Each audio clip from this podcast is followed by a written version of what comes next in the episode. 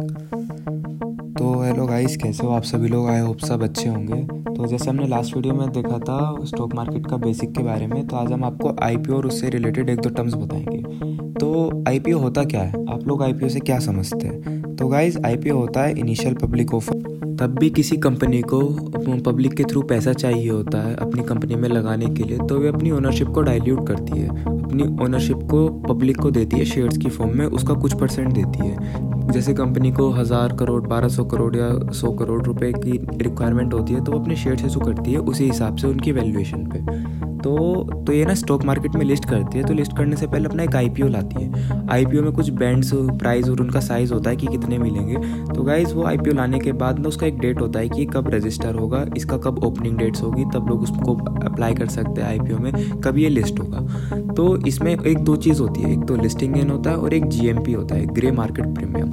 तो समझते हैं ये ग्रे मार्केट प्रीमियम क्या होता है। कोई भी आईपीओ तब आता है तो उसका ग्रे मार्केट प्रीमियम देखा जाता है। ग्रे मार्केट प्रीमियम एक तरीके से है कि जो उसका प्राइस है वो कितना चल रहा है बिना स्टॉक मार्केट में लिस्ट हुए, मतलब जो इन्वेस्टर्स है उस पर कितना पैसा लगा सकते हैं और जो ट्रेडर है उसका कितना पैसा दे सकते हैं। अब मान लीजिए एक कंपनी है, वो 100 रुपये का अपना आईपीओ ला रही है कि 100 रुपये का एक शेयर होगा, और वो आईपीओ ला रही है कुछ रुपये इसका पर्टिकुलर प्राइस का। तो वो जो आईपीओ ला रही है, तो उससे पहले जो इन्वेस्टर्स होते हैं वे उसकी वैल्यूएशन के हिसाब से लगाते हैं कि ये ट्रेड कितना कर रहा है, मतलब ये 100 रुपये वर्थ इट है नहीं है।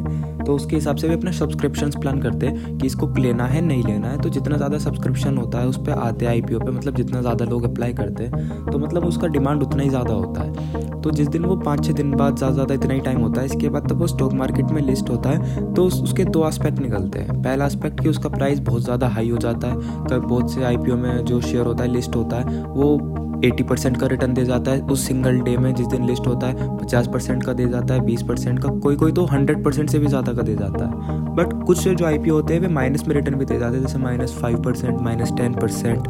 तो इसकी वजह क्या होती है? तो इसका बेसिकली एक रीज़न है डिमांड और सप्लाई का। तब किसी स्टॉक की डिमांड ज़्यादा होती है, उसके ऑर्डर ज़्यादा आते हैं, तो उसका लिस्टिंग गेन भी उस दिन बढ़ जाता है जिस दिन वो लिस्ट होता है। वो उसका जो प्लस होता है ना, रिटर्न होता है, वो बहुत ज़्यादा रिटर्न दे जाता है। But most of the time जो होता है ना, कंपनी का लिस्टिंग वाले दिन शेयर का प्राइस गिरने लग जाता है। उसकी वजह होती है कि जो पब्लिक होती है ना, वो अपना प्रॉफिट बुक करने लग जाती है, क्योंकि सबको पता होता है कि जिस दिन लिस्ट होता है ना, वो उस दिन कंपनी का प्राइस जो होता है वो ज़्यादा रहता है, जिसकी वजह से जो है ना लोग अपना लिस्टिंग वाले दिन ही अपना शेयर बेच देते हैं, जिससे हैवी क्वांटिटी में शेयर सेल होते हैं और कंपनी का जो शेयर है उसका प्राइस गिरने लग जाता है। तो इसका मेन डाउनफॉल का रीज़न यही है गाइस। सो आई होप आपको समझ आ गया होगा कि आईपीओ क्या होता है, लिस्टिंग गेन क्या होता है और ग्रे मार्केट प्रीमियम क्या होता है। तो guys, thank you for listening.